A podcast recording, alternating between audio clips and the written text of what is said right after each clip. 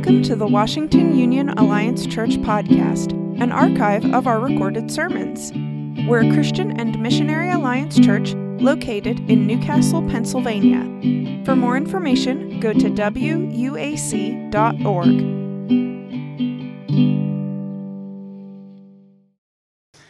Twin telepathy, as it's called so to speak, right? Has anyone heard about this before? Twin telepathy? Ever heard of that before? It's the notion that we have this method of communication that we know what each other is thinking. Does anyone have a twin? Anyone have a twin? Anyone ever heard this before? Twin telepathy? You know what somebody is saying, right? You know what each other is thinking. And this is the reality that my brother and I share. I think it's true that we know what each other is thinking, and it happens not just twins, though, it's siblings, right? You know this in your own life. It's siblings. It can happen with good friends, and it's part of the reason why we can see each other through nonverbal communication. Because of our history with other people, we can look across the room. You know this. You've got good friends, you've got your best friends, you know this. You can look across the room and you can know what that other person's thinking, right? You know this about nonverbal communication. It's, exa- it's an amazing thing that God's created us and wired us to, be a, to have incredibly skilled set of tools for communicating with each other, even without words. Our body language tells us a lot, indicates friendliness and approval and happiness. A high five means, usually, I'm on your side, right? A gentle pat in the back means, or a hug means, uh, or healing touch is something that we desperately need. Teachers will tell you that slouching in your seat says, I'm not interested in all in what you're saying. And while sitting on the edge of your chair, leaning forward usually means I'm listening or at least trying to show that I'm engaged with this conversation. And to eke out that A minus when I deserve a B plus, right? We try to be the teacher's pet, right? Have anyone ever been a teacher's pet before in a classroom, okay? Um, when it comes to loving our neighbors and reaching people who are far from God, we can do it without words, right? We can do it without words. We can hope we can do this without words. Have you heard this classic saying, preach the gospel at all times, when necessary, use words? Have you ever heard that before? It's a little short phrase. preach the gospel at all times, when necessary, use words. So when I say that, I mean this, right? I know those words are I know words are those words are important and I understand the importance behind that statement and that quote. But we are called to bless people in word and deed. It is is word and deed, not just we can't we have to use words at times to do this. We have to proclaim and tell our stories to other people at times in which we can bless other people. And Jesus' Great Commission, a bit of a hallmark to his disciples, says this his Great Commission says, Therefore, go and make disciples of all nations, baptizing them in the name of the Father, of the Son, and the Holy Spirit. And what? Teaching them to obey everything that I have commanded you. And surely I am with you always to the very end of the age. Anytime I taste something particularly delicious, I offer a bite uh, to my wife and watch her with eager anticipation of what that will look like. And we are very good about our favorite recipes and restaurants, right? We are very ardent evangelists, so to speak, about our favorite recipes and restaurants and movies and places and products, are we not? The more we enjoy something, the more we want other people to experience it as well. And sometimes there's a little bit of a disconnect when it comes to God, our relationship with God. Though we love him, we don't always make him known. Our relationship with God is meant to impact our homes and workplaces and communities for His glory. And as we behold His magnificence, we should want other people to do the same, to behold Him and magnify His name. And as we experience His grace and love and comfort, we should always want other people to receive that. Amy DiMarcangelo says it like this She says, Gospel proclamation and discipleship aren't just for pastors and preachers or for the eloquent or seminary education, educated. The whole church is entrusted with this mission, and each of us has an integral part. You see, God worked through people like Paul and gruff fishermen like Peter.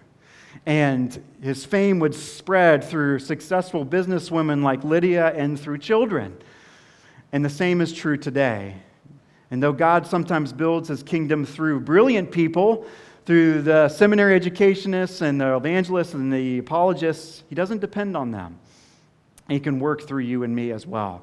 You see, when our actions are, while our actions are an irreplaceable aspect of our witness to other people, Preaching the gospel requires words. We're not preaching the gospel with our lives if we're not also preaching the gospel with our lips. Good works alone cannot impart the good news that Christ died to redeem sinners. Words must be spoken in order to impart the gospel to other people. In Romans 10 13, it says, For everyone who calls on the name of the Lord will be saved. How then will they call on him in whom they have not believed? And how are they to believe in him of whom they have never heard? And how are they to hear without someone else preaching? There's this real sense of verbally saying and verbally talking about what it means to be a part, what it means to be part of the family of God, and what this looks like in our own heart and life and be part of the gospel and what it looks like to have this on the ground. You see, one of the more powerful ways in which we can be a people of good news is through the last S word. It's called stories. Stories. Our stories are powerful ways in which we learn about God and learn about others in the world around us. Say it, church, together. One, two, three is the story word. One, two, three. Stories are powerful ways in which we can learn about God. So we're landing the plane today on this blessed series. And, um, church, I've hoped and I prayed that this has been a good series for us and to practically live out the gospel and to bless the neighbors around us. We are in a culture vying for our attention. We are in a culture of overproductivity, and we are in a culture where it is really good to have a screen in front of us, right? And it's really important to flip through the phone and have a screen, Facebook, and social media. So I'm praying that this series, you know, maybe it's not necessarily. Uh, we might not think it's extravagant ways in which we can think about things, but these are very practical ways in which we can bless people around us. So I'm praying that this has done some of those things in your heart, in my life as well. And so um, I just pray that that would uh, just indwell us in a real, real strong way. Uh, and uh, we would bless our neighbors as well. And sometimes um, we read that love your God, love your neighbor, and we treat sometimes our neighbor as a metaphor. It's kind of like love your neighbor is sort of like not, it's not necessarily, well, my neighbor next door. It's just kind of out there. But God calls us to do this. It's a command. And we must be about this as well. Everyday ways to love your neighbor and change the world.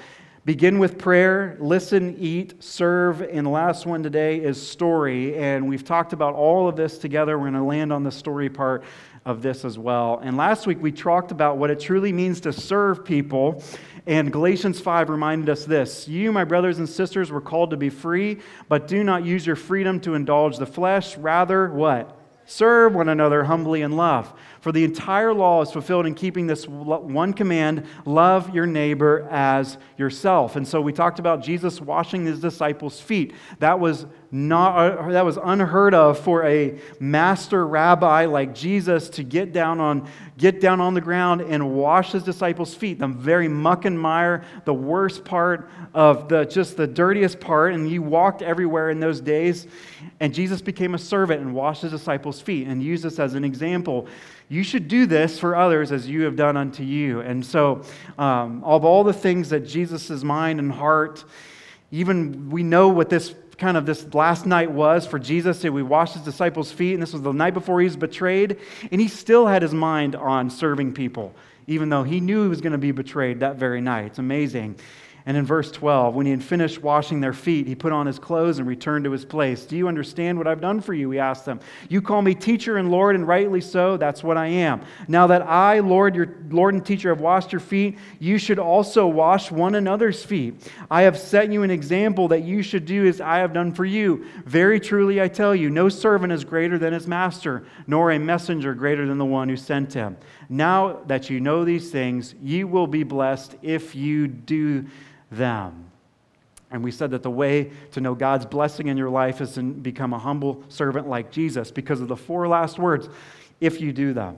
You will be blessed if you do them. And the kind of our, if we can be honest, like kind of sometimes the inner spiritual part of ourselves, um, sometimes we just don't want to or don't have a desire to serve. And I think we serve out of love. We don't serve for it, we serve out of love. And blessedness comes through service. We just serve the Lord because the Lord has loved us and we love Him. And uh, he, he requires that of us. We will be blessed if you do them. We've said this, and you're probably, it's, it's actually a good thing for me, my own heart, and my life. This is the fifth time we'll repeat this again. But it says this in Mark 12 to love the Lord your God with all your what? Heart and with all your what? Soul and with all your and with all your strength. And the second is this love your neighbor as yourself. There is no commandment greater than these. So, as we look at the story, we're going to go to John 3. If you have your Bible, you can go to John 3. It'll be on the screen behind me as well. John chapter 3, it's a guy named Nicodemus who uh, was a conversation that he has with a guy named Nicodemus at the very start of the uh, very onset of his ministry in the Gospel of John. Nicodemus was a Pharisee and in verse 1, we're told that he's a member, he's a very important Pharisee at the highest part of the Jewish ruling council. And he was a Pharisee. They were religious of the religious of the day. They knew the scriptures inside and out. And he has this conversation with Nicodemus, the kind of the know it alls of the day, and well to do religious group and knew the scriptures. And he goes and talks to Jesus at night. So let's go there. John 3, if you're visiting or watching with us this morning, we at this church value the preaching and teaching of the scriptures. Make sure you find a church that does the same, preaches and teaches the scriptures faithfully. 751 of the Bible in front of you. John chapter 3, 1 and 2, verses 1 and 2 say this Now there was a Pharisee, a man named Nicodemus, who was a member of the Jewish ruling council.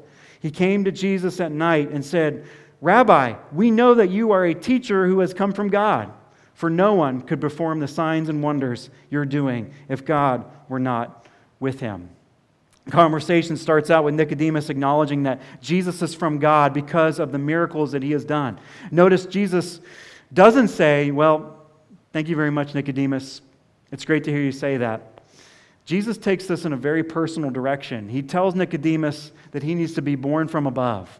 And this concept is a bit hard for him to understand because he'd always been taught everything was fine between him and God. After all, he was an Israelite by birth and obeyed the religious rules. Yet Nicodemus is curious, so he asks Jesus this Yet Jesus replied, Very truly I tell you, in verse 3, Jesus replied, Very truly I tell you, no one can see the kingdom of God unless they are born again. And in verse 4, How can someone be born when they are old? Nicodemus asked. Surely they cannot enter this cannot enter a second time into their mother's womb to be born. Jesus answered, Very truly I tell you, no one can enter the kingdom of God unless they are born of water and the Spirit. Flesh gives birth to flesh, but the Spirit gives birth to spirit. You should not be surprised at my saying that you must be born again. And the wind blows wherever it pleases. You hear its sound, but you cannot tell where it comes from or where it's going. So it is with everyone who's born of the Spirit of God. Nicodemus asks this How can this be? Nicodemus seems genuinely interested by what he's hearing here. He seems to be. Jesus is turning the world upside down here of what it means to really know God. And he goes on to ask Nicodemus, telling questions, and then starts sharing his story. In verse 13, no one has ever gone into heaven except the one who has came from heaven, the Son of Man. The Son of Man is from Daniel 7 from the Old Testament, and he's God in the flesh. And as a scholar, he knew the scriptures. Sorry, now, Nicodemus would have known this loud and clear, this message. Jesus is not done. He continues this eternity altering conversation, sharing more of his story. Just as Moses lifted up a snake in the wilderness, so the Son of Man must be lifted up, that everyone who believes may have eternal life with him. For God, verse 16, you've probably heard this or bumper stickered or at a football game somebody's got a billboard on a football game john 3.16 so it says this god so loved the world that he gave his one and only Son, that whoever believes in him shall not perish but have eternal life. For God did not send his Son into the world to condemn the world, but to save the world through him. And that's how you tell a story. I mean, the greatest story ever told, am I right? God so loved the world, he gave his only Son. Whoever believes in him, no qualifiers. Whoever believes in him shall not perish but have eternal life. It's an amazing story. He comes to Jesus in the middle of the night with red hot spiritual interest and he meets that need right then and there. Shares the story about who he is and what he's about. Last week we shared about Washington Union Wally, and Washington Union Wally is back. Um, he's appeared yet again. He is in the position and he exists freely and happily in the context of relationships and sharing. But he only can do that. He can only receive, he can only give what he receives, and he receives because he loves God first. We share our stories and give of ourselves out of the sincere love of God in which we thrive and live. And he's happy when he's experienced the fullness of the love of God, and then only can he serve other people. And in 1 John, it says that the love of God has been poured into our hearts by the Holy Spirit. And after he's experienced God's love through the Holy Spirit, the love of Christ, he's opened the scriptures, and then and only then he is able to give that love away. But why are we reluctant to share our stories? Why is it we are reluctant, or why are some of these roadblocks? What, why is it that we're kind of on the shy side about this? Um, just a few things that I thought of when this week, right? As we think about this, maybe you're like, maybe you say this: I just don't have what it takes. Maybe you're like, sharing my story is kind of for the super religious people and those who have it all together, or those who know the Bible inside and out, those who have the Bible memorized to a T and front and back, and they know the, all the end time, premillennial, uh, postmillennial arguments about the book of Revelation, right? So you've got to memorize frontwards and backwards. Um, right? And so uh, sometimes we think we have, we have to have all the answers in order to share our story. Maybe you say this I just don't want to impose my beliefs on my friends and family. Um, maybe there's this underlying fear. Maybe you think, like, I just don't want to impose my beliefs. I might offend somebody, might turn people away. And I don't believe that the Lord would call us all to be a, uh, to a, like, in that way, a jerk in any way. But I believe that God is honored when we tell people about the difference that Jesus Christ has made in our lives. And we tell people about that. God's done this in my life, and Jesus has done this. It reminds me of this quote. Maybe you've heard this D.T. Niles Christianity is one beggar telling another beggar where he found bread. Isn't that good? If we believe that Jesus is really true, the Bible is really real, and what we found is the best news ever, then why would not we want me to share that news with other people to tell them about? Why wouldn't we want that for our friends and families? In Romans, Paul's letter to the Romans, he says this Everyone who calls on the name of the Lord will be what? Saved. But then Paul says this in verse 14 How then can they call on the one they have not believed in? And how can they believe in the one whom, whom they have not heard? And how can they hear without someone preaching to them? If you read that again, but swap out the word someone there. And how can they hear about him unless blank tells them? Friend, what you say in our words can help point people to the desperate for good to life saving bread found in Jesus. Our story is compelling. It's not imposing, but compelling because it's your story of how you found the love of God in Jesus. That's amazing. Another story, another thing, another reason is this. You may be thinking like, I'm, I don't really want to share my story because my story is not interesting. Right? Maybe you wonder if your story is worth telling anybody at all. You may think your story is just simply not important or it's kind of boring you kind of hear stories about people coming to Christ after years of just running the other way. And you're like, maybe you were born in the church nursery. Maybe you were born in the church nursery and maybe you ate the, uh, maybe you were born in the church and maybe you ate uh, the goldfish crackers from the church nursery floor right? Maybe you were just born in the church nursery and you were there um, and you were from the moment you were born. But I just want to tell you, there's a story to be told there. I'm reminded, and even if we just need to say when it comes to sharing our faith and our stories, we should not let our feelings stop us from sharing words that can mean the difference in the life and eternity of those who, who we know. Like, there's, it's just reality. Like, there are people going to die, spend eternity in hell if we're not about this and about sharing the gospel, sharing our story, and sharing with Jesus about this. We have to say, Devil, you lose, heaven wins, and hell loses. We just got to say, Heaven win, hell lose with some of this, and just say, you know what? Sometimes we just have to like kind of break through the barrier in some of this and say, you know what, God, you're with me, your spirit's with me. And that's the end. Like, Heaven win, hell lose, the end. John 9, one of Jesus' closest friends and disciples, tells us about a story about a guy who simply shared this life changing story with his neighbors. As Jesus was walking along, he saw a man who had been born blind from birth in verse 1. Um, we don't know this man's name, we just know he's been blind from birth. He's also a beggar. Just the man who used to sit and beg. Um, we just know that from verse 8. Just a man who sits beg from the side of the road. Not only is he blind, he's also a beggar. And he, Jesus comes to this man. He does a very strange thing with this. He spits on the ground, makes mud from it, and then spreads the mud over the blind beggar's eyes. And the blind man cooperates and follows Jesus' next instructions to wash out his eyes. It says this in verse 7 So the man went and washed and came back seeing. It's a miracle. The man who had been born blind from birth can suddenly can see. Can you imagine that? For years you've lived in darkness, and in a matter of minutes, Jesus Christ smears mud over your eyes, and bam, you can see clear as day. It's an amazing story. Guy is completely blown away. He can't keep quiet. When his neighbors ask him what happened, he says this. He replied, The man they called Jesus made some mud and put on his eyes. He told me to go to Siloam and wash. So I went and washed, then I could see. This man fully this man can't fully explain how it happened.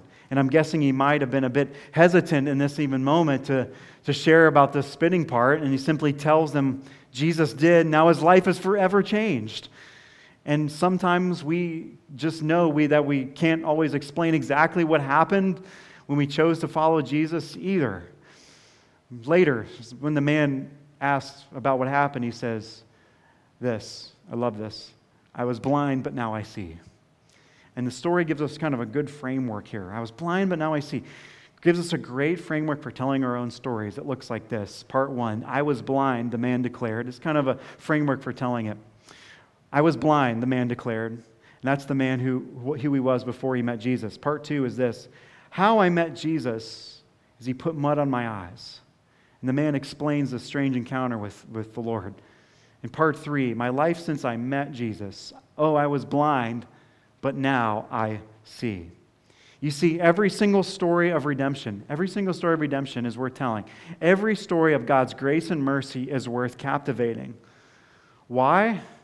Because Jesus died for it. Jesus died for your story and for you. Every story, if you've got a story of God's grace and mercy moving through your life, it is worth sharing. Any story of God's redeeming mercy in your life, any story of God redeeming your life, snatching your life from the hand of the devil, is worth sharing. Any story of brokenness being restored and redeemed is worth telling. Um, I know for you and for many of us, it's the way in which we live, it's a testimony unto God. Does Jesus flow from our heart to those around us? This is a question. It's like sometimes it's the way we live is a testimony to other people. Does the Lord flow from our heart to people around us. Could someone honestly say this about our lives? Jesus lives in that person by the way we live. Do our actions flow from a heart that loves Jesus? Does the way we talk and respond to our spouse and children reflect one who loves Jesus? Is the way our life operates and the things that we say and the conversations that we've had with others, does that reflect one who loves Jesus? Proverbs 4:23 says, "Above your all else, guard your what? Heart, because everything you do flows from it." Luke 6:45.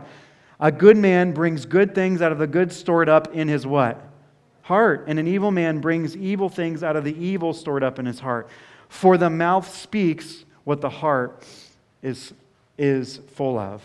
Maybe today you're kind of like, in this Jesus story, like I followed him a long time ago and I've accepted him a long time ago. It's just kind of mundane.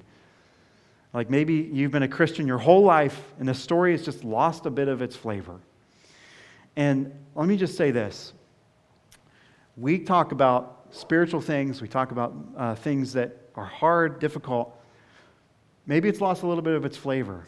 And um, I don't know what it is, but sometimes we fixate on the brokenness of our lives. Um, maybe it's just conflict. Maybe we are not peacemakers and just kind of, you know, this conflict in our lives. Maybe, maybe it's just, just this Jesus thing has lost a bit of a punch. You can't recall the last time maybe you shared your story of Jesus to someone. Maybe it's just fixating on, on what is broken. Um, maybe you've got a hard time identifying it. Rather than what's redeemable, we fixate on what's broken. There was a time in Kentucky when our sink was broken, when we lived there, and we were in seminary housing, and um, which would offer people to come and fix the sink. But instead of uh, uh, asking them to come and uh, fix the sink, we just adapted to the brokenness. We just adapted to the brokenness. And we just made it, we just kind of let it go. And sometimes when we talk about spiritual things here, is there an area of brokenness that's just become a new normal in our lives that we haven't fixed or that we haven't asked God to do? And sometimes our brokenness just kind of gets in the way. And I know that our identity is in Jesus. Um, our identity is in Jesus. And we have to operate from a sense of like our identity is in Christ. We operate out of a love of, for Christ for other people. And sometimes we kind of just run from whatever conflict or anger or forgiveness. And we ought to run to Jesus because of what he's done and the identity that we have in him. We become, uh, instead of being peacemakers, we're peace fakers, right? At times. And is an area of my life, maybe it's just another question, is there an area of my life that I keep saying when that happens? Sometimes we leave some of this to say, okay, when this happens in my life, when things get better in my life, or when things settle down, or when my kids call me, when that happens, or when my parents, you know, vice versa, it could be a myriad of issues when that happens. And what area of our soul have we abandoned sort of some hope? Um, what area in which we can identify in our own heart, our own life, in which we, um, we have lost all hope for? That we need the saving knowledge of Jesus to come fill that. Is there an area of our lives in which we've given up hope that things can truly change? That's, that's part of our story. Sometimes a part of our story, we give up hope that we can actually change. We've given up hope that things can be made right through Jesus, and He makes all things new. Is there an area in our lives in which we've given up hope that things can truly change? This is what I'll say. If you're here today, if you're all over the spectrum, if you say, you know what, I have not trusted Jesus, or maybe you've trusted Jesus for quite a while, can our stories be redeemed, church? Yes. Our stories can be redeemed. You are never outside of the bounds of God's redemptive love and grace for your life and mercy. Isn't that good? Because we've all have had these points in our lives where we have, uh, we have ran or we have sort of kind of drifted away from what God's good and perfect will is for our lives. We've drifted from that. And um, our stories can be redeemed, church. I just want you to know. Because why can they be redeemed? Because Jesus is alive and broken people can find real hope. Amen? Broken people can find real hope in Jesus. Whether you've got a story that you feel like is just too broken or messy, that God cannot come in and handle, feel like maybe God is just like it just can't handle this. I've tried it before, it's been long standing. Maybe you've got a story that you've walked with God for a while and you want restoration of the soul. The Spirit of God, I just want you to know the Spirit of God is at work to redeem your story. And He's here and He's now. You know, um, Jesus came to proclaim liberty to the captives. And He does this through the body and the blood of His Son Jesus. And I just want you to kind of as we take a moment today to pause on the middle of the year, we take a moment today to pause even on our own story about the story of God, the story of Jesus. Um, I just want us to take a moment to pause before we take communion today. Um, Josh, will you come up and play uh, for us as we kind of communion and pray together? Um, thanks, man.